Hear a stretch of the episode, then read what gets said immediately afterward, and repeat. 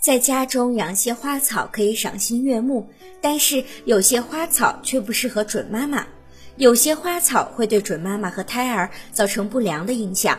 那么，准妈妈养花禁忌有哪些呢？一、不要在卧室内摆放花草，大部分花草会在夜间释放二氧化碳，吸收氧气，降低室内氧气浓度。二、夏天不要养喜水喜阴的花草，这样会导致室内湿气太重，也容易滋生蚊虫。三、养花时需要做粗重的活动，例如搬花盆、给花松土。